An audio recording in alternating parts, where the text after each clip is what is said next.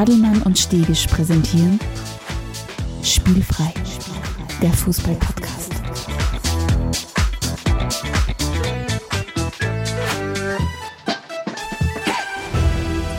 Herzlich willkommen zu einer neuen Folge von Spielfrei, dem Fußball-Podcast direkt aus Graz. Meine Euphorie kann man entnehmen, lieber Stefan, herzlich willkommen an dieser Stelle. Wir haben eine Woche Pause gemacht, entsprechend hoch ist der Energielevel. Ich bin raus aus der, aus der Doppelbelastung oder aus unserer wöchentlichen Belastung und bin voll fit. siebzigste Episode Spielfrei. Ich habe tatsächlich das ganze Wochenende schon gefreut, ja. dass wir uns endlich wieder sehen, weil es ist so viel Fußball passiert. Das geht sich unmöglich, das wissen wir jetzt schon, das geht sich unmöglich aus ja. äh, in dieser ganzen Episode. Das heißt, wir haben, müssen wirklich in der Vorbereitung viele harte Cuts machen und sagen, du nicht, du schon, du liebes Thema, du schaffst das nicht eine, du schaffst das eine, weil es ist einfach so viel Fußball ja. passiert. Diese, das, diese Rolle so einzunehmen mit Daumen hoch, Daumen runter, das taugt uns aber eh. aber, aber zu der Pause nochmal ganz kurz, wer hätte gedacht, dass sowas erholend da sein kann. ja, ja. Und für die Hörerinnen da draußen, ähm, wir werden versuchen, in Zukunft solche Pausen anzukündigen, damit ihr wisst, was los ist. Tatsächlich war es so, wir hätten eh Zeit gehabt, aber von Liga zu Liga stand an und es war halt nur äh, eine Länderspielpause in irgendwo in Südamerika. Und, und das hat uns dann überhaupt nicht geschafft. Ja. Genau, und wir haben gesagt, den Afrika Cup, den nehmen wir heute wieder mit.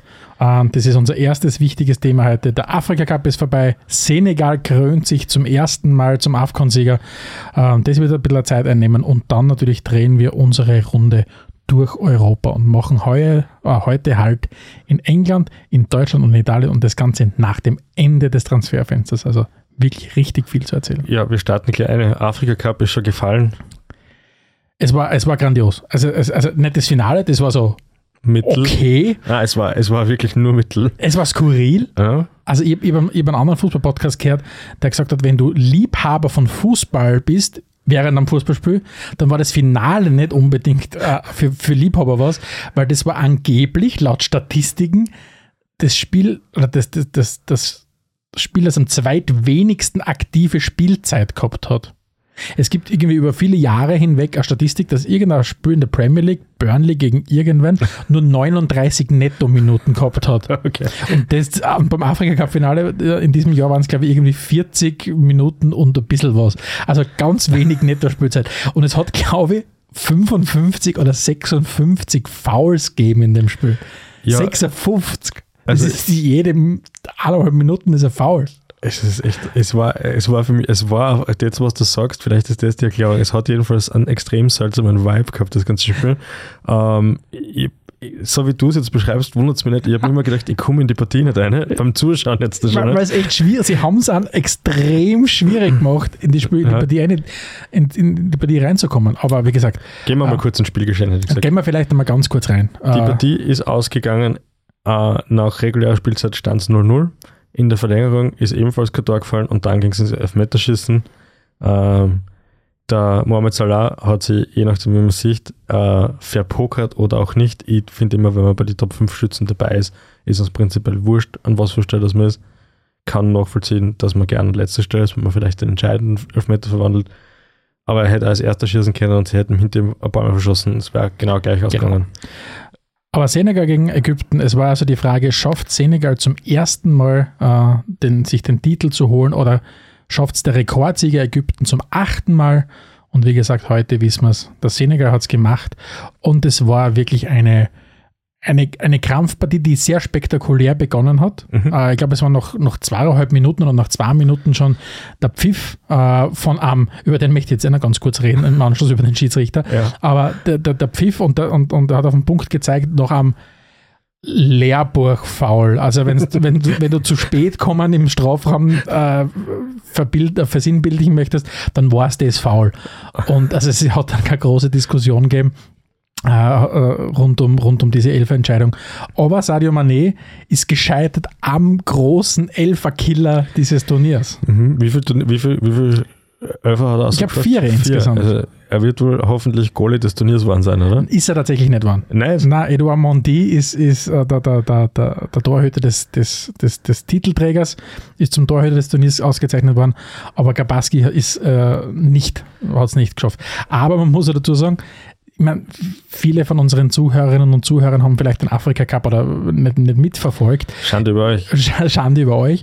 Aber der Gabaski, der Torhüter, der gleich Abu Gabal, glaube ich, im, im, im, im echten Namen heißt, aber er nennt sich selbst Gabaski und der steht da hinten auf seinem, auf seinem, auf seinem Trikot dran. An dieser Stelle erinnere ich an den Basketballer, der World Peace am Trikot hinten drauf gehabt hat. Okay. Und auf jeden Fall, der Gabaski ist eigentlich der dritte Torhüter. Das heißt, dritter Torhüter reingegangen in das, in das Turnier, hat mhm. nicht gespielt in der Gruppenphase. Mhm. Und hat dann aufgrund von Verletzungen äh, ist, er, ist er zum Zug gekommen und hat von einer Partie zum, zur anderen ein Selbstbewusstsein aufgebaut. Also man kennt ja, es gibt einfach große Spieler, die einfach groß und breit sind, aufgrund ihrer Physis. Mhm. Der Typ ist sicher nicht klar, aber der Typ war riesig am Ende des Turniers, weil er einfach so ein Selbstbewusstsein gehabt hat. Also vielleicht, das haben nicht alle so mitgekriegt, also die, die Ägypter sind ja sie haben es gern mal länger gehabt in der, in der K O-Phase. Sie sind in allen drei Spielen und sie haben ja wirklich ein Marathonprogramm gehabt gegen die Elfenbeinküste, gegen Marokko, gegen Kamerun, also wirklich gegen die Kapazunder, jeweils über hundertzwanzig Minuten gegangen. Und gerade im, im Halbfinale gegen Kamerun hat der Gabaski ja dann äh, zwei Elfmeter auch gehalten. Mhm. Äh, und der Typ hat ein Selbstbewusstsein aufgebaut und der hat wirklich, der hat diese Aura dann gehabt schon um sich herum, wo man dann, glaube ich, der Mané auch gescheitert ist in dieser, in ja. dieser, an, dieser, an dieser Aura. Genau, also in der zweiten Minute äh, die größte Torchance vom ganzen Spiel, muss man sagen. Elfmeter vom, vom Mané, der hat ihn verschossen, ähm, hat sich nicht entschieden für ein, das Lieblingseck von, vom Gabaski oder auch das Nicht-Lieblingseck vom Gabaski, sondern hat sich gedacht, fest in die Mitte, da wird wohl was gehen. Ging nicht. Und das war einer der, einer der, also dieses Finale hat für mich zwei legendär gute Szenen gehabt. Die erste, die erste legendär gute Szene war eben noch zwei Minuten, äh, wie gesagt, Foul und Elfmeter. Und dann war dieses wunderbare Bild, wo der Gabaski, der ägyptische Torhüter, da steht und der Mo Salah zu mir geht und die sind alle deppert heutzutage durch mit ihrer Hand vorm Mund, weil der Salah, glaube ich, kann mittlerweile nur mehr so reden mhm. und redet halt mit, mit seinem Torhüter und wird ihm halt gesagt haben, wo der Mané höchstwahrscheinlich seinen Elfmeter hinschießen wird, weil die trainieren ja jeden Tag zusammen in Melwood, äh, in Liverpool. Und Und auf einmal steht der Mané neben ihm, also neben der zwei, und redet genauso deppert mit und zeigt aber in die von ihm aus rechte Ecke, also vom, vom Mané aus in die rechte Ecke, was im Nachhinein mal weiß, er hat ihn einfach angelogen, er hat in die andere Richtung geschossen, mhm. aber dieses Bild Allah war schon mal ganz, ganz großartig, wie dann der Mané und der Salah, die beiden Teamkollegen, beide auf den Gabaski einrennen, also wirklich, wirklich grandios. Wobei, was das betrifft, gibt es eine Szene von David Luiz, die noch viel geiler ist, weil irgendein, irgendein gegenspielerischer Stürmer oder so, glaube ich, geht zur, zur Trainerbank, lässt sich da vom Trainer irgendwelche Tipps geben. David Luiz geht aber mit, weil er hat die Manndeckung irgendwie ernst genommen. Und wie sie beide so zurückgingen, tut der David Luiz mit den Händen so, klatscht in die Hände und sagt so, jetzt geben wir mal Gas. Also er hat wirklich alles gegeben, um den Stürmer aufzubauen, aber ich glaube, David Luiz in seiner Höchstform war einfach un- unbesiegbar. Ja. ja. Und meine zweite, und ich, ich muss es anbringen, weil das war... ich weiß, was jetzt kommt. Gell. Du hast das wahrscheinlich hier gesehen und ich habe vor, wie ich das Spiel mal live angeschaut habe, ich habe zum Lachen angefangen, live am Fernseher, weil so, ich meine, der Schiedsrichter aus Südafrika, ich habe den nicht ausgehalten. Ich habe den hundertzwanzig Minuten lang nicht ausgehalten, weil sie der einfach selbst so wichtig genommen hat und der hat eine Theatralik und eine, eine Gestik an den Tag gelegt. Ich habe nicht gewusst, was, was bist du? Bist du ein verkappter Burgschauspieler oder was tust du? Und auf jeden Fall, was man zu seiner Verteidigung sagen muss, es ist bei jedem, nach jedem Pfiff ist gesudert worden. Ja, das stimmt. Nach ja. jedem Pfiff sind sie neben ihm gestanden und haben einen gesudert auf ihm und weiß Gott was. Und irgendwann ist der Kragen platzt, wie der, der, der Salah zum fünfundsiebzigsten Mal, glaube ich, auf ihm eingeredet hat. Und dann ist er hergegangen, hat er seine gelbe Karten genommen.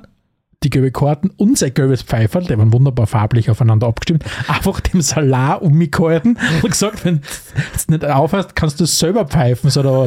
Und ich habe das so großartig gefunden. Also das war, absolut geil, das ja. war für mich in, in der Real-Time schon so ein absolutes Highlight dieses Turniers. Ja, ich habe auch während dem Spiel mit einem Freund hin und her geschrieben und ein bisschen kommentiert und habe mir gedacht, der, der Schiri ist einfach, dem ist das zu viel. Ja, man merkt, er war echt, ich glaube, das Rampenlicht und alles vielleicht war einfach ein Spur zu viel, aber unglaublich aggressiv, ja, aber voll, frustriert. Voll. Also, das also ist ein gesagt, Kind, das einfach ja, überfordert in dieser und, Situation. Und wie gesagt, ja, es ist sicher nicht leicht gewesen, weil ständig mit ihm gesudert worden ist, aber wenn er mal nicht gesudert ist, ist er reingegangen wieder in die Szene und hat wieder so unnötig für Drama gesorgt durch seine Gestik und die Art und Weise, wie er dann wieder dumm gefuchtelt hat. Mhm. Aber ja, also insgesamt, es war ein Finale, das jetzt aus fußballerischer Sicht weniger unterhaltend war, aber den Unterhaltungswert hat es ganz klar woanders hergezogen, muss man, muss man sagen. Ja. Und ja, es hat dann schon natürlich die ein oder andere Szene gegeben und man kennt die prägenden Spieler, das waren Salah und so weiter, und Senegal hat einfach mannschaftlich gute Leistung gebracht. Mhm. Du hast einfach bei den Ägyptern in der ersten Halbzeit gemerkt, eben die von mir schon angesprochenen drei mal hundertzwanzig Minuten, das sind in den Knochen gesteckt, mhm. im Unterschied zu, zum Senegal, der in der ganzen K O-Phase äh, immer nur über neunzig Minuten gegangen ist. Das hast du schon gemerkt. Aber ja, es ist dann zum, ich glaube, mittlerweile sechsten Mal seit zweitausend oder zweitausendeins ins Elfmeterschießen gegangen im Finale beim Afrika Cup. Ja. Und dann hat die ganze Gabaski-Magic hat nicht gereicht. Sadio Mané hat den letzten, nachdem er in der zweiten Minute verschossen hat, den letzten hat er sich genommen und schon sehr imposant verwandelt. Ich, ich, ich habe geschrieben, mein Freund, bei dem ich nicht geschrieben habe, ich will zervastisch sein. Ja. Fest in die Ecken, weil da kann eigentlich der Goal relativ wenig machen. Hat der Ivo seinerzeit analysiert, bleibt bis heute bestehen, finde ich. In der Regel ist es ein Qualitätszeichen, ein Qualitätskriterium, wenn du es schaffst, das Tor zu treffen und von innen das Außennetz triffst. Also da, da ist er mit einer Überzeugung rangegangen und da, glaube ich, hätte der Gabaski noch mehr zwanzig Zentimeter größer sein können. Hätte er den nicht ja. gehabt. Der war natürlich, glaube ich, eh im richtigen Eck. Er war, glaube ich, ja. immer im richtigen Eck. Kategorie unhaltbar trotzdem, ja. Ja, muss man sagen. Also spielerisch war es vielleicht nicht das beste Finale, aber es war der krönende Abschluss trotzdem von einem sehr, sehr stimmigen, coolen Bewerb, würde ich mhm. sagen. Ja, kann man so, kann man so stehen lassen. Da würde ich jetzt auch sagen, Haken drunter. Wir schauen mal als allererstes, was die Fußballwelt sonst noch so gebracht hat, lieber Stefan. Yes. Ein, eine Sache, die wirklich tagesaktuell ist, die ich mir noch schnell auf den Zettel geschrieben habe. Neuer Mega-Deal am Fußballhimmel. Spotify steigt bei Barca ein. Wirklich? Das Camp Nou-Stadion wird umbenannt. Ist es jetzt ein... Fragst du mir jetzt, ob das ein Schmäh ist? Oder nein, was? Ich frage dich nur, ob du das gehört hast. Ja? Nein, weil, tatsächlich nicht. Äh, aber ist Spotify Camp oder Spotify äh, Spotify, Spotify New Camp, ja. Spotify New Camp. Mhm. Ja, wir lieben den Fußball trotzdem viel mehr, glaube ich, kann man dazu nicht sagen. Tatsächlich. Ja? Ich meine, natürlich, wenn sie sich gedacht haben, es ist halt ewig schott, dass wir das Geld nicht einnehmen. Das hat alle für das Emirates und für das, keine Ahnung, Etihad und wie es alle heißen, Stadion kriegen. Ja, aber Allianz Arena. Ja, es passt natürlich, es passt natürlich in diese Reihe, die du schon genannt hast. Und auch wenn Real dann ein neues Stadion kriegt, wird das Bernabéu nicht mehr Bernabéu, also das neue Stadion ja. nicht mehr Bernabéu. Flyer-Alarm Bernabéu. Irgendwie in die Richtung, ja. Nein, was ist ein Real? Real ist immer so Bet and, bet, bet and Win. Oder ja, Emirates wahrscheinlich irgendwas. Ja, stimmt, ja. Tatsächlich? Ja. Wow. Also sofern ich jetzt keinem, keiner Lüge aufgesessen bin, aber es ist also von einer vertrauenswürdigen Quelle gekommen, von dem her. Von äh, gmx punkt at. Wo ich halt meine, dort, dort oder halt sport punkt o f punkt at, wo man halt so einschlägige Nachrichten halt liest. Du kannst jetzt aber nicht wirklich sport punkt o f punkt at und gmx punkt at in den Topf werfen. Ich, ich, ich kann alles. Weil wir sind schließlich und Endlichkeit öffentlich-rechtlicher. Genau. Und wir haben keinen Bildungs-, wir haben einen wir Unbildungsauftrag. Wir werden nicht gebührenfinanziert, so ist das, ja. Ja. Das, das ist das eine, tragisch, aber jede tragisch. Naja, tragisch ist vielleicht übertrieben, aber, aber zumindest muss man sagen, ähm, es fällt in die Kategorie, taugt uns jetzt nicht so im Fußballbereich. Dafür haben wir natürlich einmal was dabei, was uns sehr taugt. Letztens war es der Dries Mertens mit seinen Aussagen, die recht romantisch waren. Diesmal sind wir beim Wayne Rooney angerannt. Der, Wayne Rooney? Wayne Rooney. Der, der trainiert ja Derby County. Ne? ähm, und die sind, weil es wirtschaftlich nicht so ganz gut sauber Astrein gehalten haben, mit einundzwanzig Punkte Abzug mhm. äh, bestraft worden. Ich weiß jetzt gar nicht, zu Beginn der Saison oder mittendrin einmal. Jedenfalls aktuell. Ja. Es gibt diese Tabelle und es fehlen nur mehr sieben Punkte zum, zum rettenden Ufer und der Rooney ist wirklich Feuer und Flamme dafür, dass er alles gibt, um, um den Verein äh, oben zu halten. Äh, das geht so weit, dass er eben jetzt den Verein nicht verlassen hat, obwohl es offensichtlich einschlägige Angebote gegeben hat. Es geht so weit, dass er öffentlich über seine Alkoholeskapaden spricht und dass es halt nicht leicht ist, Fußballer zu sein und das Ganze extrem menschlich mhm. anlegt und es kaum sympathischer geht, geht als so eine Geschichte. Also mhm. es ist wirklich was, wo man dann denkt, ja genau, vielleicht ist der Rooney auch einer von uns, nur mit viel mehr Geld. Mhm. Ich habe ja Wir werden ja heute noch über die Premier League reden und, und da gibt es ja unter anderem eine wichtige neue Trainerbestellung, das ist natürlich ein Riesenthema für uns heute noch, aber der Rooney war ja auch im Zuge von dieser Trainerbestellung ein Thema mhm. und da habe ich auch sehr, sehr sympathisches Interview von ihm gehört, wo er eben sehr, sehr reflektiert von sich selber geredet hat, warum er vielleicht auch gar nicht versucht hat, den Job auf Teufel komm rauszukriegen, weil es ihm vielleicht auch nicht reingepasst hätte mhm. in seinen, in seinen Plan. Aber wie gesagt, Näher, Näheres dazu später. Aber ja, Wayne Rooney hat bei mir immer einen gewissen Sweet Spot gehabt äh, in meinem Herzen und, und, und ja, der war für mich einfach so dieses, einfach wie er dann daherkommen ist, damals als sechzehnjähriger mit die Ohrwaschel in alle Richtungen und, und ja, mit sechzehn Jahren schon angefangen an seinem Legendenstatus zu arbeiten. Ja, kann man gar nicht anders sagen eigentlich. Ja. Und ähm, es gibt irgendwann, kannst du mal, keine Ahnung, hat es dieses Bild gegeben von Wayne Rooney neben dem Cristiano Ronaldo, der glaube ich gleich alt sind. Und, Unvorstellbar. und, und du hast echt gemerkt, wie, wie unterschiedlich man ausschauen kann mit fünfundsechzig oder irgendwas. Ja, und das eine schon wirklich deutlich britisch ausschaut als das andere. Du, hast du noch irgendwas aus der ja, Fußballwelt? Ja, ganz, ein ganz großes Highlight. Ähm, warst du zufällig vor kurzem auf, der, auf dem Instagram-Channel vom Juan Musso von Atalanta? Nein. Nein, da, dann muss ich dir was erzählen vom Juan Musso. Also Juan Musso ist ja vor, vor dieser Saison als neuer Stammkeeper zu Atalanta gekommen. Großartiger, großartiger Keeper, Argentinier. Für mich einer der besten Transfers in der Serie A für das. Dem Atalanta hat es geschafft, um zwanzig Millionen den Golini zu Tottenham zu geben und ums gleiche Geld einen viel, viel besseren Torhüter zu kriegen. Also ja, alles richtig gemacht, aber darum soll es nicht gehen. Juan Musso, natürlich State of the Art, wie es es heutzutage gehört für einen Fußballer, betreibt seinen eigenen Social-Kanal. um, und Juan Musso war jetzt da vor kurzem Länderspielreise und so weiter in Südamerika und ist dann zurückgekommen von seiner Länderspielreise und seine Frau Hat, hat sie, hat nicht, wie sie halt ist offensichtlich, hat ihm so einfach eine Freude gemacht und hat das, das Wohnzimmer und so weiter ein bisschen geschmückt und so weiter und hat richtig schön ausgeschaut. Und der Juan Musso hat sich gedacht, das ist ja eigentlich, jetzt kann ich meiner ganz öffentlich natürlich auch meiner Frau meine Liebe beweisen und geht halt her und macht halt ein Foto von dem Ganzen und, und bringt sie das Instagram-Story. Und hat aber offensichtlich vergessen, dass er, während er das Foto macht, ein Spiegel war, In, in dem Wohnzimmer, das sagt, dass er pudelnackert da gestanden ist. Das heißt, er ist pudelnackert da gestanden, hat aber offensichtlich nicht gesehen, weil er hat das, das ist dann noch, noch fünfzehn Minuten oder was ist das wieder gelöscht gewesen, die Story dann. Aber das Internet vergisst nicht. Aber das Internet hat es natürlich nicht vergessen, aber dass das die Leute dann gleich gescreenshottet haben. Das heißt, es gibt dieses großartige Foto vom Juan Musso, wie er pudelnackert da steht und das fotografiert, diesen liebgeschmückten Frühstückstisch, äh, was dem Spiegelbild, er sieht den voller, in seiner vollen Mannespracht. Er hat dann irgendwie danach das gleiche Foto, also angezogen, nochmal postet. Also ganz groß der, der, der Held des, meiner Social-Woche und das habe ich, ich habe zum Glück nur mehr indirekt mitgekriegt, weil ich auf Instagram nicht mehr unterwegs bin mhm. oder nicht mehr viel, ist auf jeden Fall Juan Musso. Ganz großartig.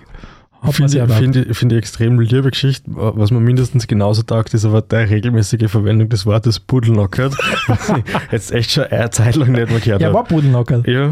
Äh, du, weil du gerade gesagt hast, eine ganz liebe Geschichte, glaube ich. Mhm. Wenn ihr da draußen, liebe Zuhörerinnen und Zuhörer, Interesse habt an unsere ganz lieben Geschichten, äh, dann äh, folgt uns doch. Um, oder wenn ihr sagt, die ganz lieben Geschichten, die ihr zweimal redet, sind eigentlich auch was für meine Freunde und Freundinnen, dann empfehlt uns natürlich weiter. Genau. Wir freuen uns über jeden, vielleicht der ins Team kommt. Denk, denkt vielleicht einfach dran, alles, was ihr macht, um uns weiter zu empfehlen, hilft uns, unsere Sichtbarkeit zu erhöhen. Das heißt, das muss auch nicht immer nur auf Social Media stattfinden, wenn ihr da draußen einfach Freunden weitererzählt, was es uns gibt, weil ihr findet, dass das cool ist, was wir machen, dann würden wir das natürlich sehr schätzen, wenn ihr das tut.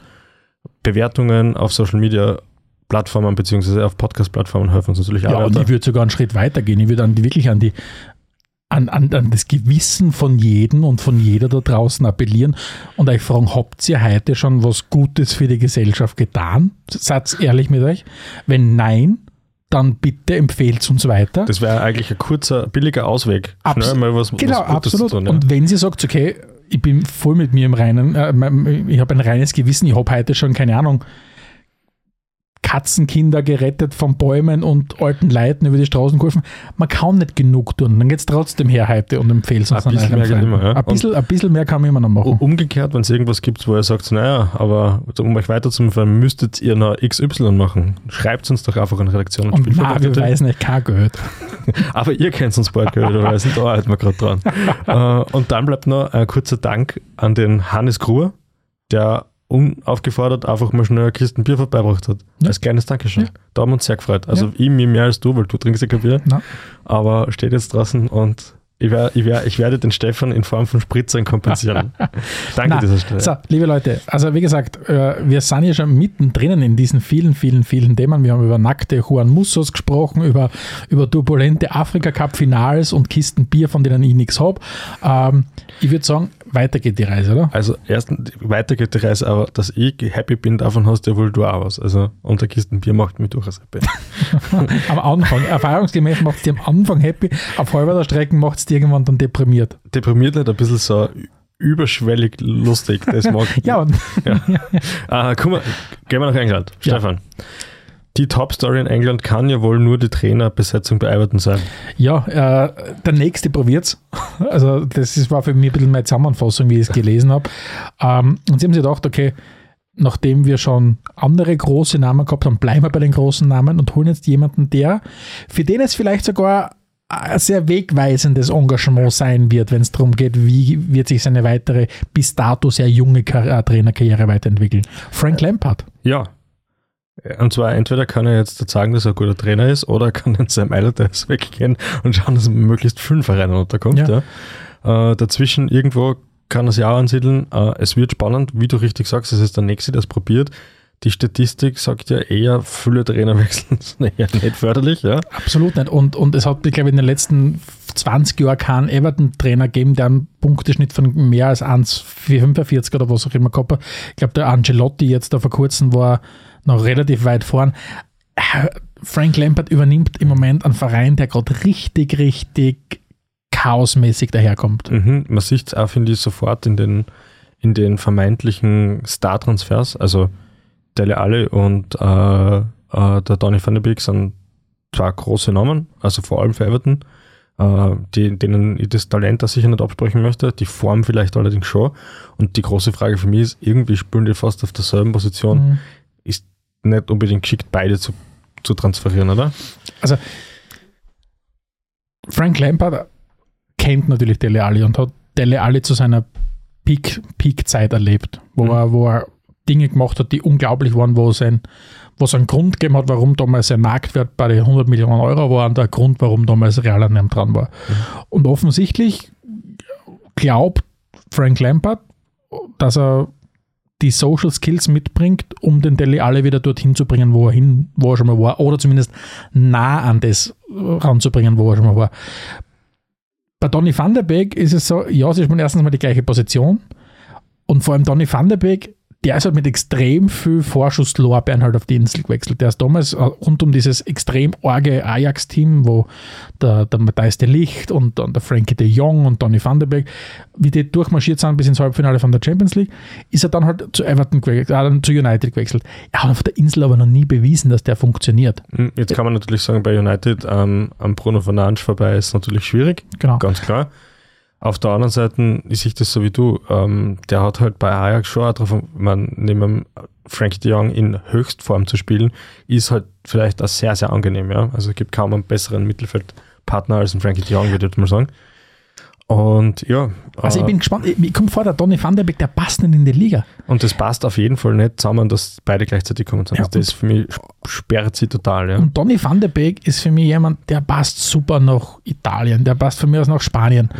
Aber ich weiß nicht, ob der in die, in die Premier League passt. Der ist mir um, den halbe, um die halbe Sekunde in jeder Bewegung zu langsam. Mhm. Und, und du musst halt, wenn du als Mittelfeldspieler in der Premier League agierst, entweder so von der Musik geküsst sein als Fußballer und nicht einmal das reicht, dass du da quasi die durchschlangeln kannst und sonst musst du einfach ein extremes Viech sein.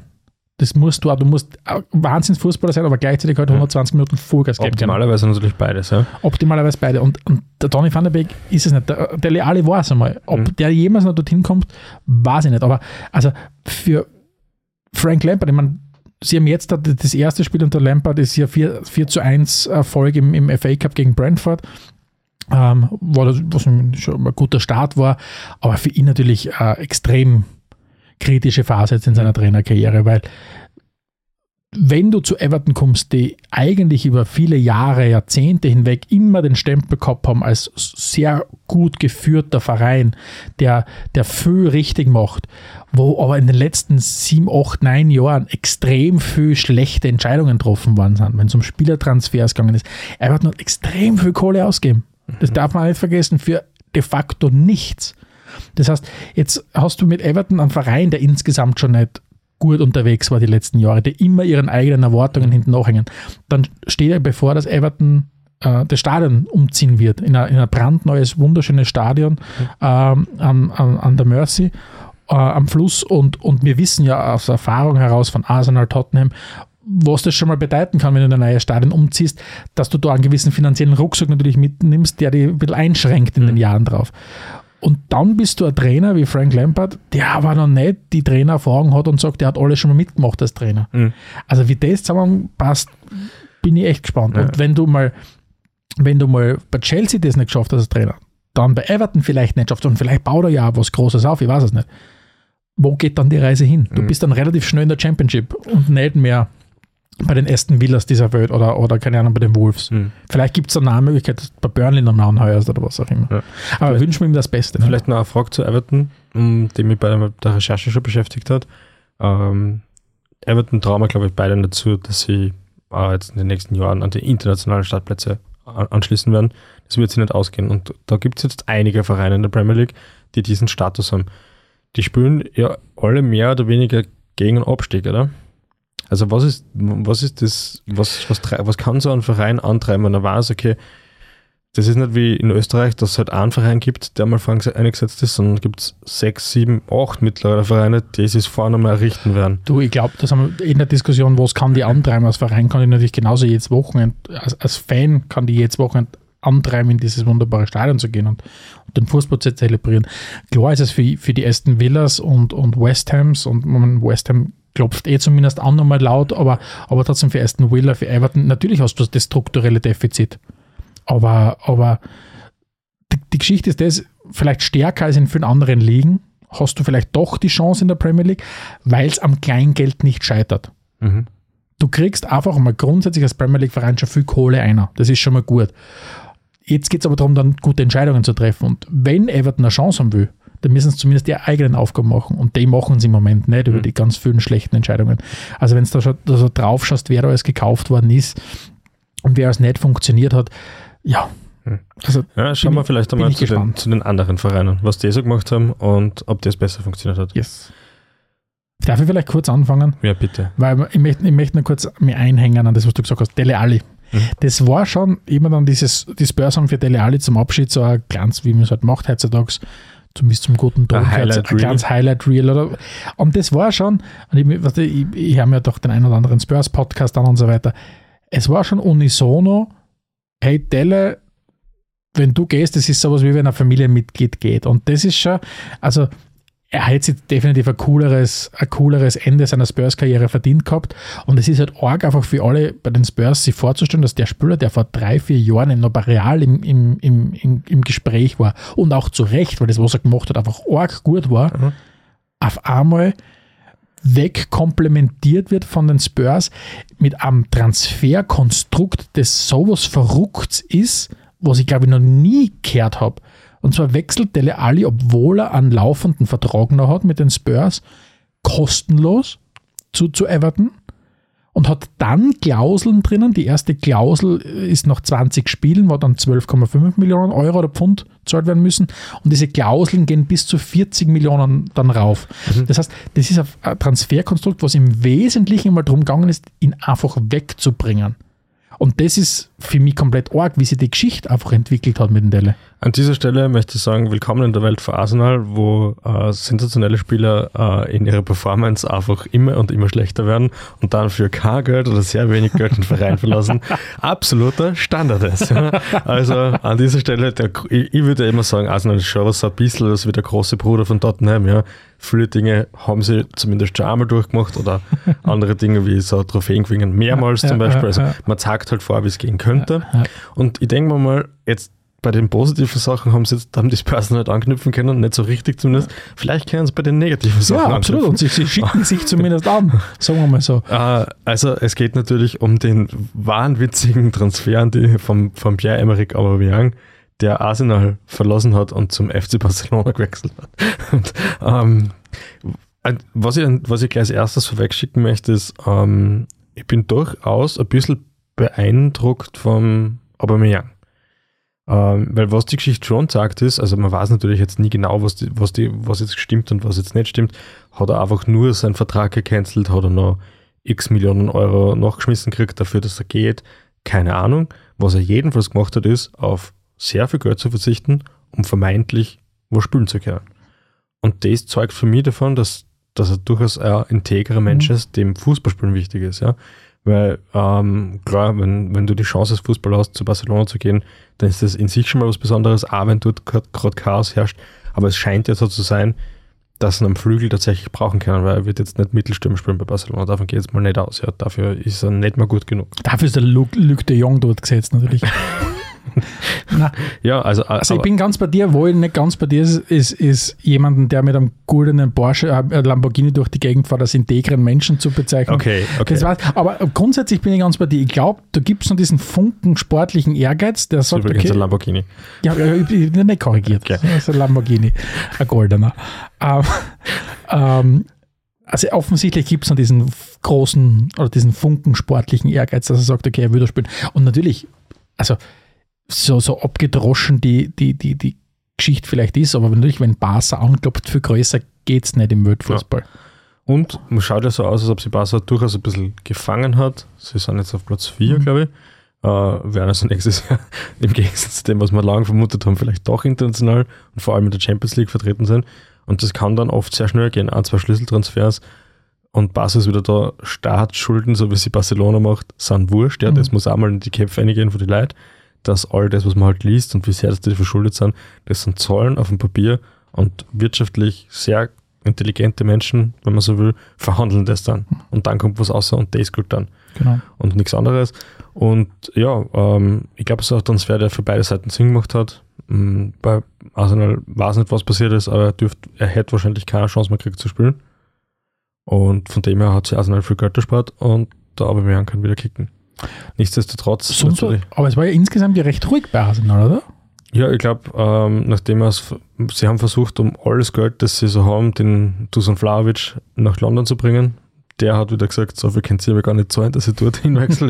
Ja. ähm, ich verstehe ehrlich gesagt auch gar nicht ganz, weil ähm, so wie das Projekt Arsenal gerade läuft, bin ich überzeugt davon, dass äh, Top-Mittelstürmer eigentlich alles gewesen wäre, was die noch braucht hätten, um tatsächlich Druck zu machen, in die Champions League zu kommen. Also aus Dusan Vlahovic seit Perspektive, bevor er jetzt mit Morata und mit, mit einem scheidenden Dybala in der Gegend herumläuft, hätte ich ehrlich gesagt das schon interessant gefunden, Bälle vom Odegaard, vom Smith-Rowe und vom Saka zu kriegen. Genau, aber ich glaube, der wird Titel gewinnen. Halt. Das ist ja das ein kompletter Titelhamster, glaube ich, und, und der wird jetzt einmal mit Juve Meister werden die nächsten zwei, drei Jahre, glaube ich. Ja, aber der Weg ist ja gar nicht so fix, ne? Es ist ja jetzt nicht so, dass er zum übermächtigen Juventus gewechselt hat. Ja? Aber es ist, glaube ich, eher, dass Juventus nächstes Jahr die Meisterschaft holt, als das Arsenal nächstes Jahr die Meisterschaft holt.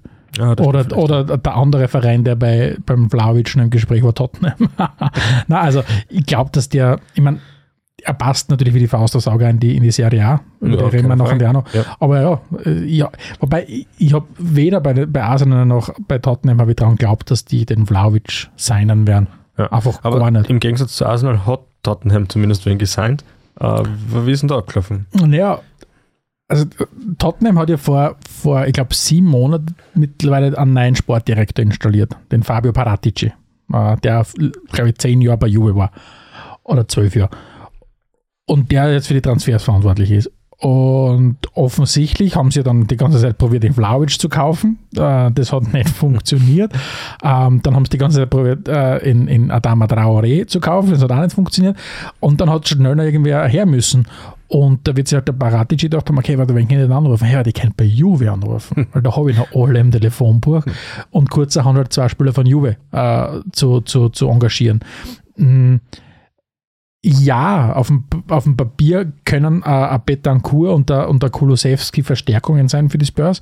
Ich bin halt, ich bin halt sehr, sehr gespannt, wo das, wo das, wo das Ganze hingehen kann. Ähm, es ist insgesamt äh, wenig spektakulär, also spektakulär war schon, aber ein wenig vielversprechendes Transferfenster jetzt für die, für die Spurs gewesen. Du hast jetzt mit, mit Alli, den wir schon angesprochen haben, einen Abgang, du hast mit Lo Celso und Ndombele zwei Abgänge im zentralen Mittelfeld, wo jetzt auch nicht also zumindest ersetzt am Papier haben sie nicht, die, die, die beiden Spieler. Wobei Lo Celso und Ndombele waren, waren Überbleibseln aus der alten Pochettino-Zeit. Die sind damals im Sommer zwanzig neunzehn gekommen und ein paar Monate drauf ist der, der Pochettino dann entlassen worden.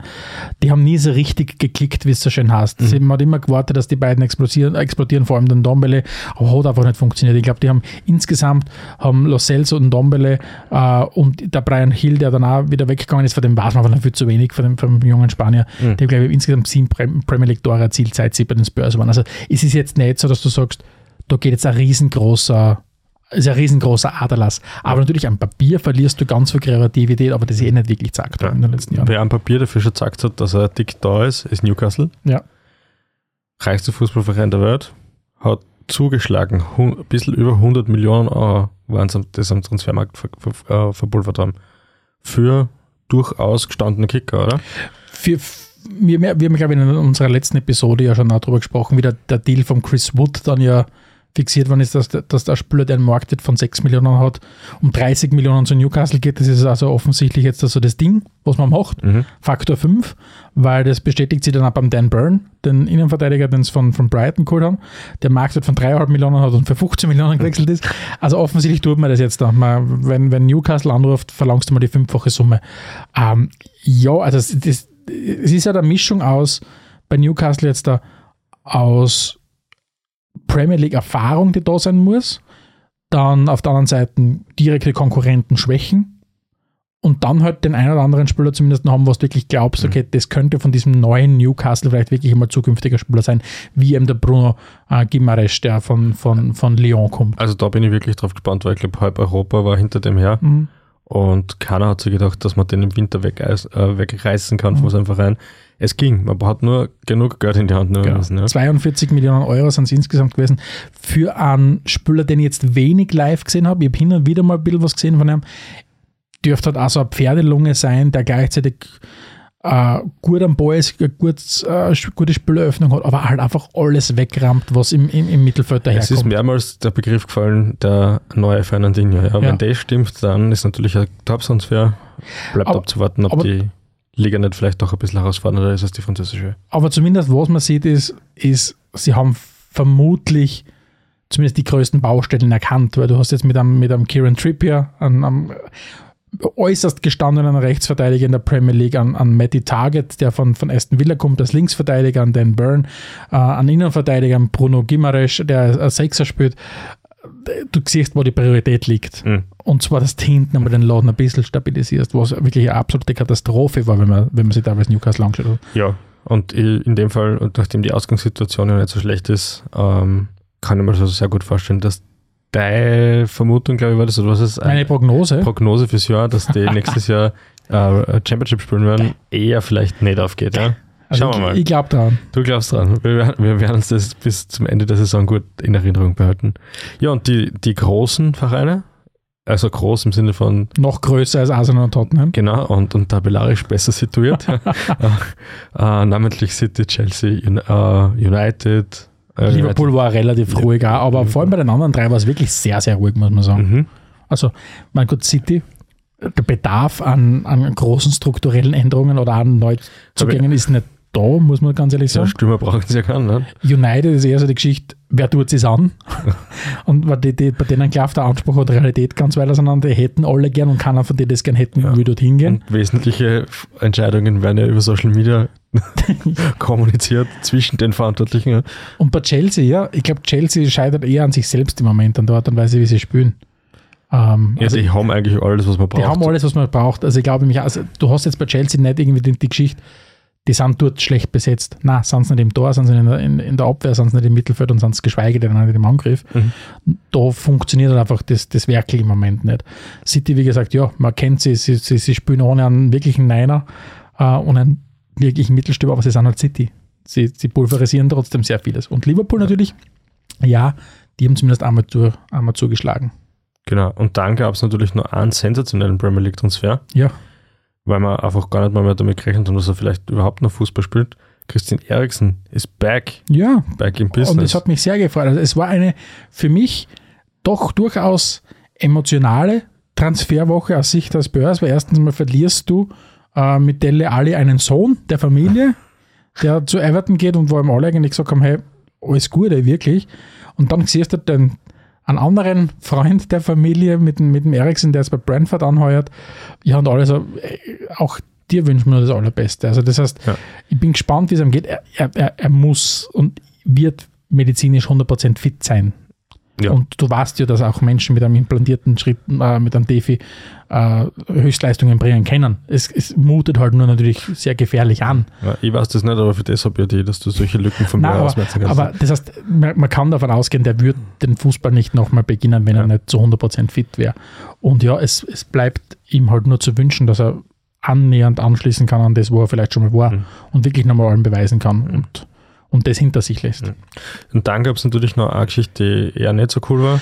Ja. Mason Greenwood von United ist mit sofortiger Wirkung vom Verein suspendiert, äh, war kurz im Häfen, zweimal hintereinander, glaube ich, in Untersuchungshaft, weil das bei den Briten so läuft, dass man immer nur kurz in Untersuchungshaft ist.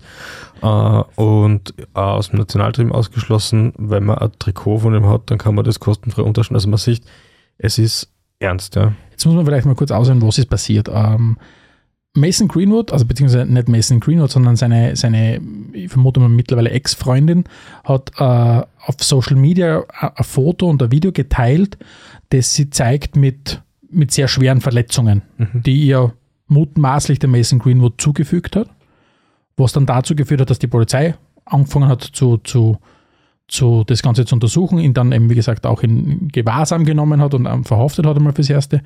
Und es ist natürlich... Warum wir das Thema unbedingt ansprechen müssen, ist das, dass ich gemerkt habe, dass sich viele Podcasts oder was auch immer schwer tun mit solchen Themen.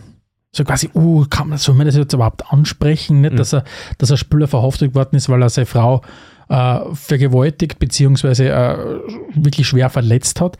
Und ich denke mir, ja, wir müssen das ansprechen, weil der Fußball, wie wir schon oft genug gesagt, der Fußball ist ein Spiegelbild der Gesellschaft und wir haben leider Gottes, wir haben dieses strukturelle Gewaltproblem. Mhm. Und der Fußball ist da nichts anderes.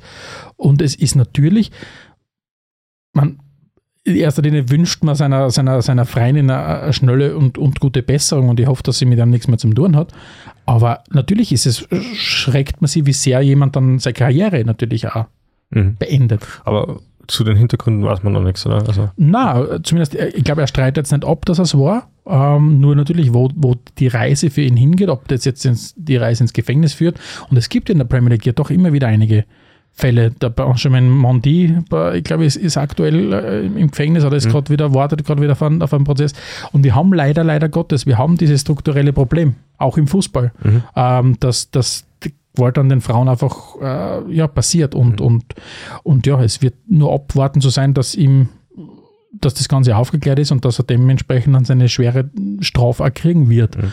Was das natürlich für ihn als Fußballer bedeutet, ist eine ganz andere Geschichte, weil du hast das schon angesprochen. Also Nationalteam geflogen, Nike hat die Zusammenarbeit mit ihm beendet und, und wer nimmt die dann noch? Ja, das muss man aber eh positiv hervorheben.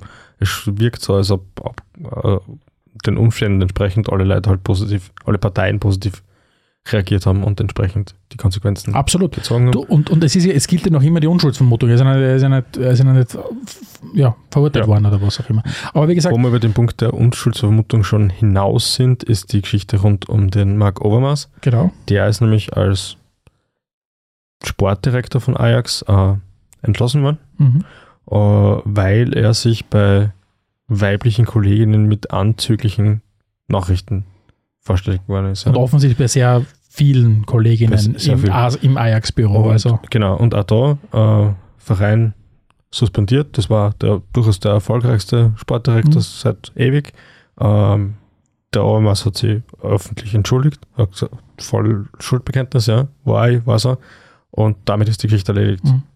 Es ist beides, natürlich ist es.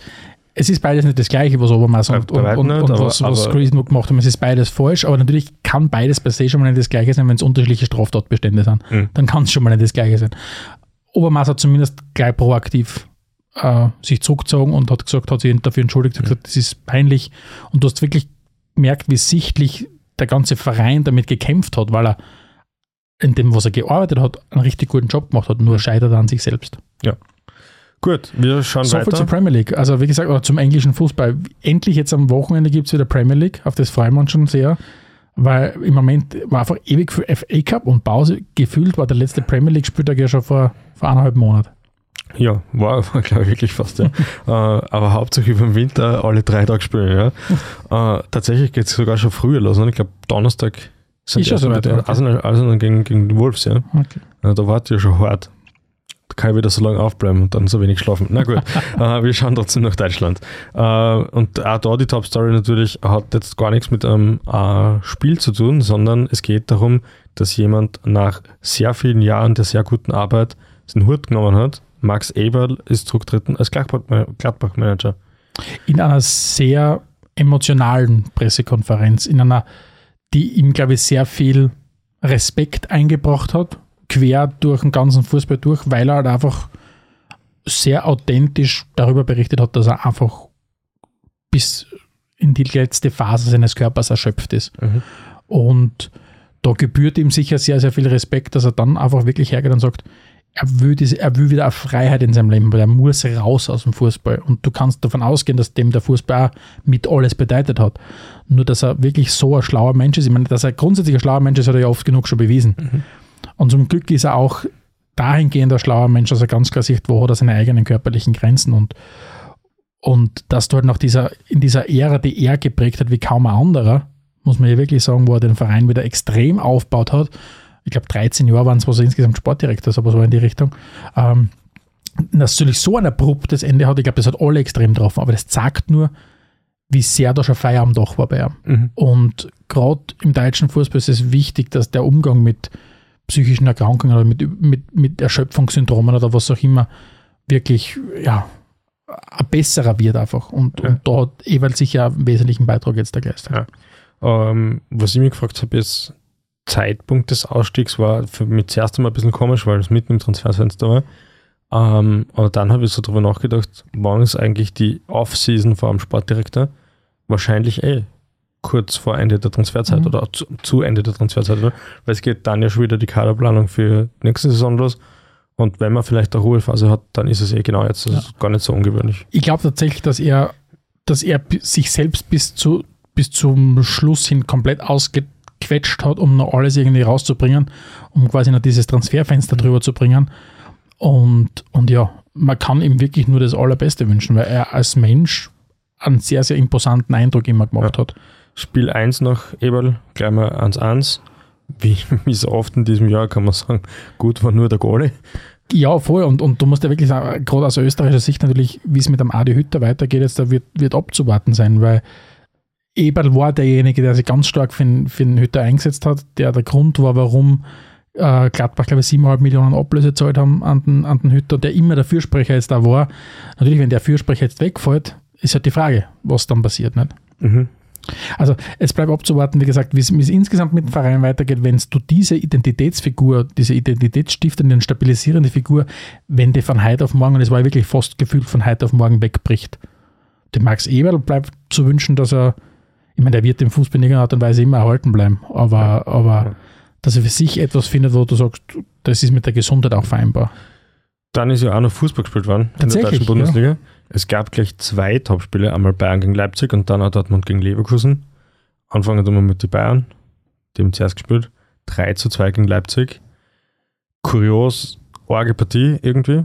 Ähm, Bayern gut angefangen, Leverkusen gleich wieder, äh, Leverkusen, Leipzig gleich wieder nachgezogen. Ähm, dann ganz eine komische Schlussphase eigentlich, die letzten fünfundzwanzig Minuten. Bayern echt druckt aufs, aufs, aufs vier zu zwei, haben es nicht geschafft und von einem Moment auf den anderen waren die, die Leipziger wieder voll da, haben eine Chance um die andere gehabt.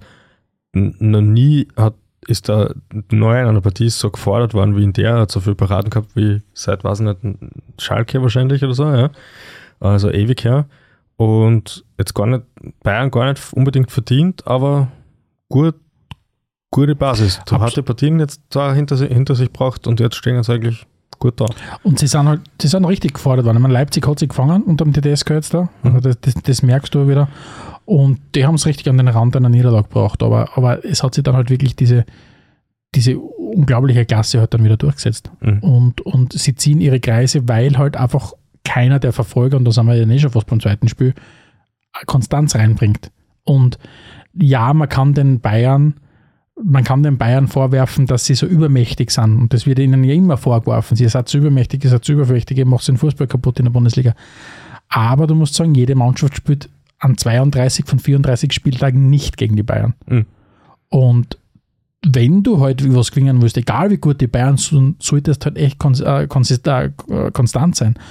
Und, und das schaffte keiner. Dortmund verliert zu Hause gegen Leverkusen fünf zu eins. Ähm, werden sang- und klanglos vorgeführt in der eigenen Arena, kriegen überhaupt keinen Zugriff aufs Spiel. Aber du darfst ja nicht wundern, dass die Bayern dann halt wieder zehn Punkte weg sind. Und wieder mhm. zwölf. Also ja, natürlich gibt es strukturelle Probleme, wenn wenn's du einen so einen riesengroßen Player hast, ja. aber das, das, du kannst mir trotzdem nicht erklären, dass dann quasi, dass das der Grund ist, warum die Liga so einseitig ist. Aber bevor wir zum Dortmund-Spiel kommen, noch eine Geschichte zu den Bayern. Jetzt das, als einer der nächsten Gegner kommt ja dann, kommen dann die kleinen Dosen aus Salzburg und der Neuer macht, lässt sich davor noch operieren, mhm. fällt für die Champions-League-Spiele gegen Salzburg jedenfalls aus. Richtig ernst nehmen tun es die Salzburger nicht, oder? Zu Recht oder zu Unrecht? Ich glaube zu Recht. Die Salzburger sind gut, gibt es gar nichts, aber vielleicht, vielleicht strafen sie uns auch, auch Lügen, aber das Achtelfinale Champions League gegen die Bayern ist was anderes. Ja. Und ja, vielleicht, ich meine, sie werden, es wird schon genug Stimmen im Verein geben, dass, dass die sagen, hey, das sind die Salzburger und so, da müssen wir richtig Gas geben. Ich glaube nicht, dass es an einer Position im Tor scheitert, ob die Bayern weiterkommen oder nicht. Auch wenn die Position von Manuel Neuer begleitet wird. Auch wenn die Position, wenn, wenn du, wenn, wenn, wenn Bayern gegen Salzburg an Manuel Neuer in Überform braucht, dann machen sie was falsch. Okay. Ja, und dann kommen wir zu dem zweiten Spiel. Dortmund geht daheim gegen Leverkusen unter. fünf zu zwei, wobei vor allem die zwei Tore den Dortmund dann sehr schmeicheln. Ähm, ich hm? ich habe fünf eins gesagt, stimmt natürlich. Ja. fünf zu eins. Äh, ganz zum Schluss haben sie neun eins eingenudelt. Mhm. Ähm, ich habe es vor, vor ein paar Runden schon mal gesagt, wer Dortmund-Spiele gern schaut, schaut er gern Verkehrsunfälle an. Ich fühle mich da extrem bestätigt.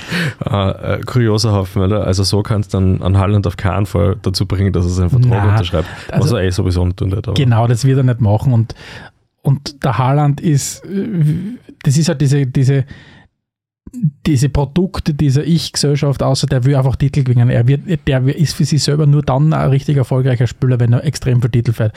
Und der sieht das jetzt schon längst, dass er bei Dortmund nicht die großen Titel feiern wird. Mhm. Ähm, so wie es auf Vlahovic nicht zu Tottenham geht. Mhm. Ähm, und ich, schla- ich, ich, ich, ich, ich hau jetzt mal in den gleichen Topf rein, an Vlahovic. Und nicht jetzt vom Talent her, aber einfach von, dem, von der Einstellung her und von dem, was sie erreichen. Ja, ich glaube, dass das auch, das sind die zwei aktuellen Top-Nachwuchsstürmer, die nicht ein paar beherrschen, oder? Mhm, absolut. Und, ja. und, aber wie gesagt, also du, ja, Dortmund hat sich natürlich ganz stark als auf die, auf die umgehängt, den, den, den, das Label, wir sind der riesengroße, das Sprungbrett und so weiter. Und ja, sie sind ja das Sprungbrett, wenn du, wenn du als Jadon Sancho dann um zwölf Milliarden Euro zu United wechselst und der Bellingham wird dann der Nächste sein. zwölf Milliarden? Nein, der Bellingham wird dann der Nächste sein und, und der Haaland wird dann gehen, um, um wobei der die Ausstiegsklausel, der wird nicht, der wird nur unmoralisch viel Geld kosten und nicht unvorstellbar viel Geld kosten. Ja. Aber, aber natürlich sind sie das, das, das, das Sprungbrett, nur irgendwann vergisst du halt das Sprungbrett auch ja, mitzumachen in der Titelvergabe und Und, das, und ich glaube nicht, dass das, dass das die, noch, die Dortmunder nachhaltig zufriedenstellt. Mhm. Weil sie natürlich, jedes Mal wird, vor jeder Saison gesagt, na heuer wollen wir nach vorne angreifen, weil es fehlt in so vielen Bereichen nach vorne. Dann schauen wir uns auch noch kurz das Transferfenster der deutschen Bundesliga generell an. Der größte Sensationstransfer war wahrscheinlich der von Max Kruse, oder? Ja, Max Kruse wechselt von einem angehenden Champions-League-Verein oder zumindest Europa-League-Team zum abstiegsgefährdeten VfL Wolfsburg und kehrt in die, glaube ich, unattraktivste Stadt Deutschlands zurück. Ich habe nur einen Satz dazu. Es kann so schön sein auf der Welt ohne Geld. Ja, ohne aber Geld. Ja, und natürlich sind natürlich dann die, die, die, die das Social Pöbel und, und Woodfolk ist natürlich dann gleich aufmarschiert und gesagt haben, du Max Kruse, du bist so absoluter Albtraum, weil du machst das nur fürs Geld. Und was macht Max Kruse? Er stellt sich hin und sagt, da war einfach extrem viel Geld auch drinnen mhm. in dem Deal. Und deswegen habe ich es gemacht. Und nimmt damit all den Kritikern ein bisschen den Wind aus den Segeln. Das ist ein eindeutiger Eminem-Move, ich habe es genau gesehen. Nein, warte, wenn, wenn, wenn die Leute gingen her und echauffieren sie, dass du nur wegen dem Geld wechselst und du stellst hin und sagst, ich wechsle da hauptsächlich wegen dem vielen Geld. Und natürlich sagt er dann auch, ich habe meine Geschichte mit dem VfL Wolfsburg ist dann nicht abgeschlossen. Und ich habe da noch ein Kapitel zu schreiben, bla bla bla. Yeah. Aber er sagt ganz offen, das Gesamtpaket war auch aus finanzieller Sicht so interessant, dass ich es machen will und machen muss. Belassen wir es dabei. Du hast auch die, die Wut der Leute schon angesprochen. Ja. Die hat sie letztens auch im Stadion in Stuttgart niedergeschlagen. Was ist ja, passiert? Ein Vandalakt im Stadion. Mehrere, hätte ich ja, gesagt, oder? Mehrere Vandalakte. Äh, hunderttausend Euro in Schaden in der Mercedes-Benz Arena äh, herbeigeführt von Rotfüchsen. Also, wa, wa, was ist da gemeint, Stefan? Damit man, mit Rotfüchsen meine ich Wildtiere. Das heißt, ich, Wildtiere sind in den Stadien. Immer, immer noch eine Metapher für Fans. Es, nein, das ist, das ist keine Metapher für Fans, sondern es gibt ja keinen kein Fanclub, der die Rotfüchse heißt. Nein, Rotfüchse, die Tiere, sind ins Stadion vom VfB Stuttgart eingedrungen und haben dort alles vorgekackt und die ganzen Business-Sitz zerbissen und haben einen Schaden von über hunderttausend Euro herbeigeführt. Hätten sie mal lieber bei der zwei G Regel bleiben sollen. Gut, äh, wir schauen einen Stock tiefer. Yes. Bundesliga Nummer zwei. Zweite deutsche Bundesliga, wie sie richtig heißt. einundzwanzigster Spieltag, es ist viel passiert. Also, ich, wir werden uns jetzt nicht lang aufhalten in der zweiten Bundesliga, aber was ich sagen möchte, wenn ihr nach irgendeiner spannenden Beschäftigung, Fußballbeschäftigung fürs Frühjahr sucht, abseits davon, dass ihr euren Local Club supportet, äh, was ihr natürlich immer machen sollt, schaut zweite Bundesliga. Wir haben im Moment die Situation, dass nach einundzwanzig Runden der Tabellenerste und der Tabellensechste nur zwei Punkte voneinander getrennt sind. Das, das, so wird, das wird ein richtig, richtig geiles äh, äh, Saisonfinish und die großen Kapazunder der Liga springen sie gerade richtig in Stellung, alle miteinander, sie nehmen gerade Riesentempo auf und da werden noch ein paar richtig, richtig gute Spiele folgen. Ich glaube, Pauli weiß gerade nicht für eine Geschichte, oder? Nein, also Sankt Pauli, die ja lange Zeit die Tabelle angeführt haben, bei denen stottert der Motor also richtig noch weiterhin. Das heißt, die kommen einfach nicht so fort. Die haben ja ein katastrophal schlimmes Kalenderjahr zwanzig zwanzig gehabt. Mhm. Dann haben sie ein sensationell gutes Kalenderjahr zwanzig einundzwanzig gehabt, was die mit Abstand beste Mannschaft der zweiten Liga war im Kalenderjahr. zwanzig zweiundzwanzig fühlt, fühlt sich wieder ein bisschen eher an wie ein, wie ein Comeback von zwanzig zwanzig. Also die müssen dringend in die Spur finden, weil sonst sind sie bald wieder mal auf Platz sechs, sieben nur mehr zu finden, weil namentlich Bremen, seit der Ole Werner an Bord ist, jedes Spiel gewonnen. Der H S V geht einmal her und deklassiert den Tabellenführer aus Darmstadt mit fünf null. Äh, Schalke gewinnt und macht ganz untypische Schalke-Sachen. Das heißt, ja, es spitzt sich alles zu auf ein, auf ein ganz großartiges Saisonfinale. Es und bleibt weiter spannend. Ja. Wir bleiben weiter drauf. Yes. Und damit kommen wir nach Italien, Stefan.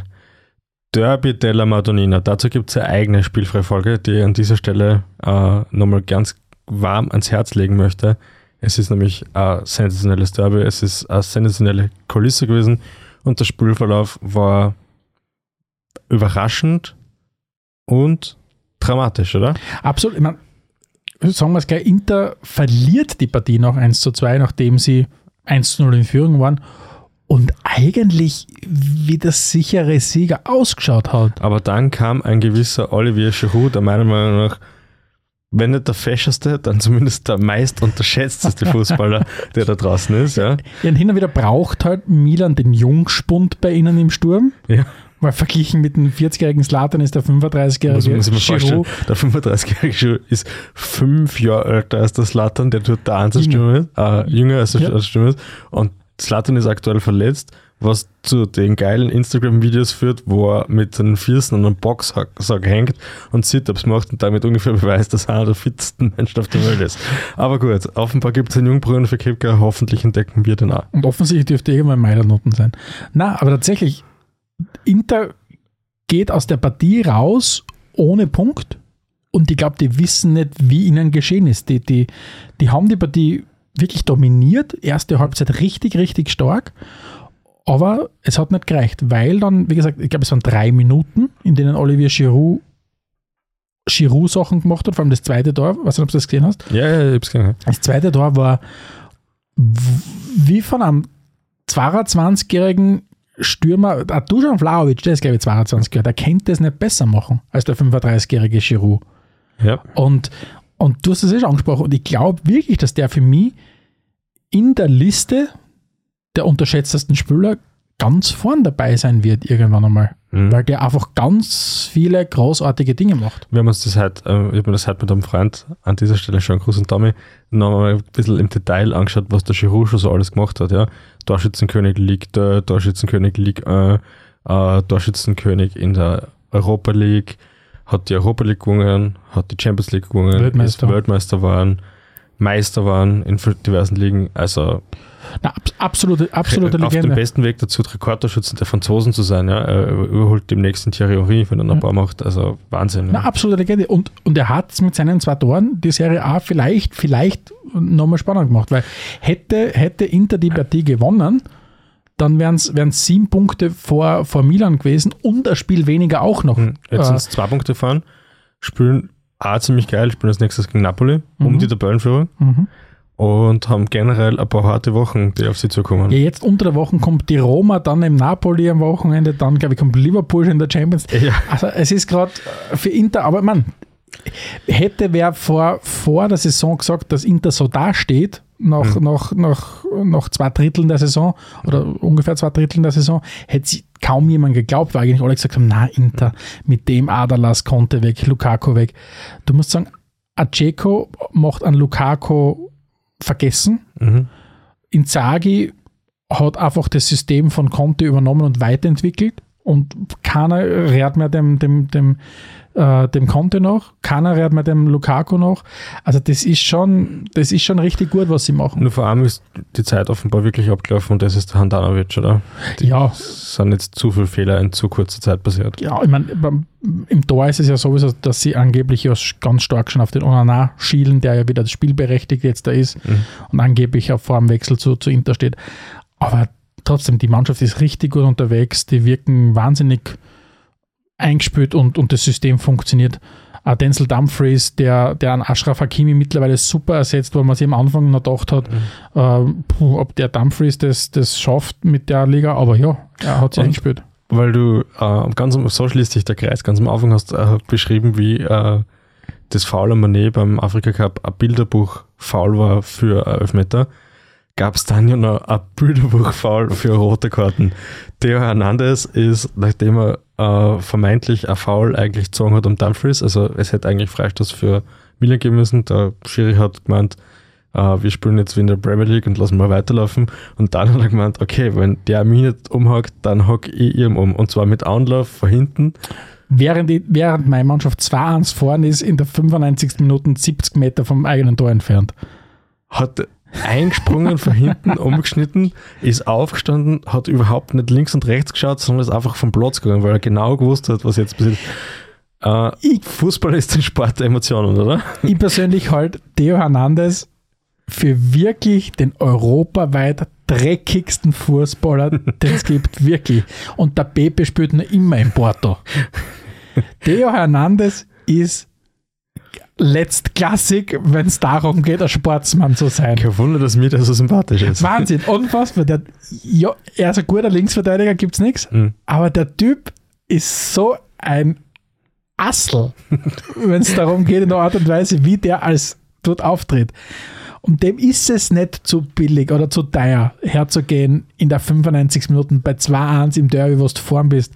Eben, den Denzel Dumfries nach allen Regeln der Faulkunst von hinten sowas von umzuschneiden und dafür, so wie du es eh schon beschrieben hast, einfach aufzustehen und zu sagen, gut, brauchen wir gar nicht diskutieren, ich gehe. Ja, und ja. damit wieder mitten in der Meisterschaftskampf drei Spiele Sperre oder was er immer ausfasst. Ich weiß Vielleicht es nicht. Wollte nur als erstes in der Dusche sein. Ja, ich weiß es nicht, aber die anderen kommen eine Minute später nach.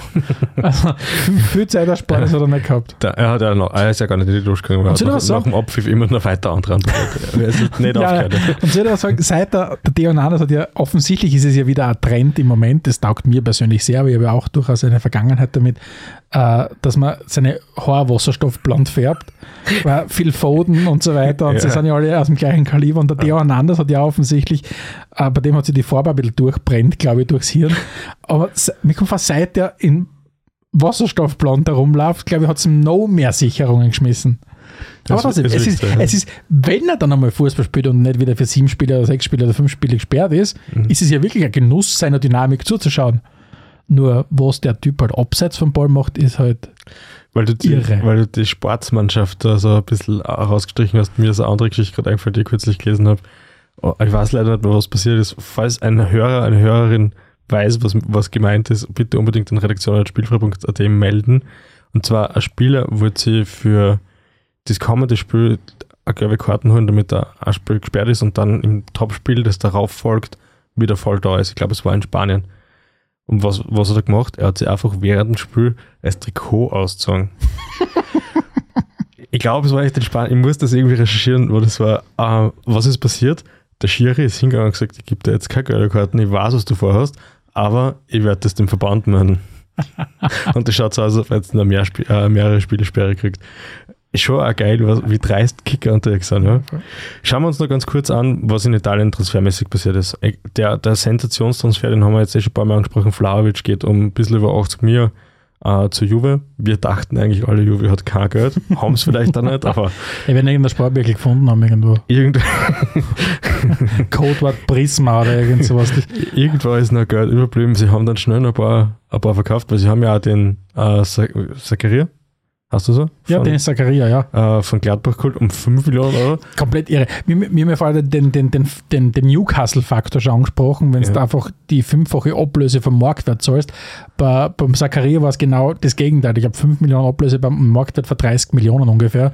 Ähm, da war halt einfach so, Gladbach, der, war, der wäre im Sommer äh, ablösefrei gegangen und so haben sie halt noch ein bisschen Kohle gemacht. Ja, wobei bei fünf Millionen muss man vielleicht überlegen, ob der Spieler nicht für eine halbe Saison wertvoller mhm. gewesen wäre.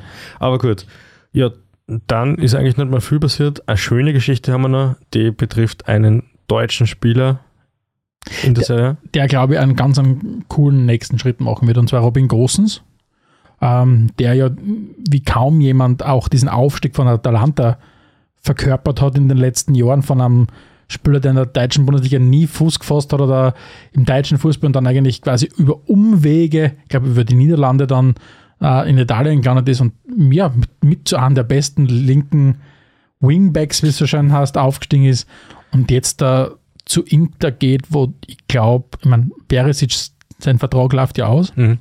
am Ende der Saison und ich glaube, Inter hat sich die bestmögliche, wirklich bestmögliche Ergänzung geholt für die Formation. Schaut's aus, ja. Also den Typen wieder dort zu haben in der Topform, wo er bei, bei Atalanta war, er war jetzt auch natürlich länger verletzt mhm. und so weiter, aber in einem drei fünf zwei mit dem Gosens auf der linken Seite in der Serie A, wo er sich hin und hin, vorne und hin schon überall auskennt, ich glaube, das kann unglaublich stark werden. Und da natürlich die Geschichte rundherum mit dem Präsidenten äh, ganz cool, weil der Gosens hat ja dann schon gefragt, warum man so wenig da wechseln darf.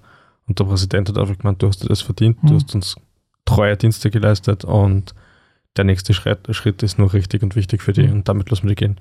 Fußball, ha? Und ich glaube, von Bergamo nach Mailand, das ist glaube ich eine Stunde oder was mit dem Auto. Das heißt, da, da kann er sich, wenn er ein paar Mal fährt, glaube ich, hat er alles gesiedelt.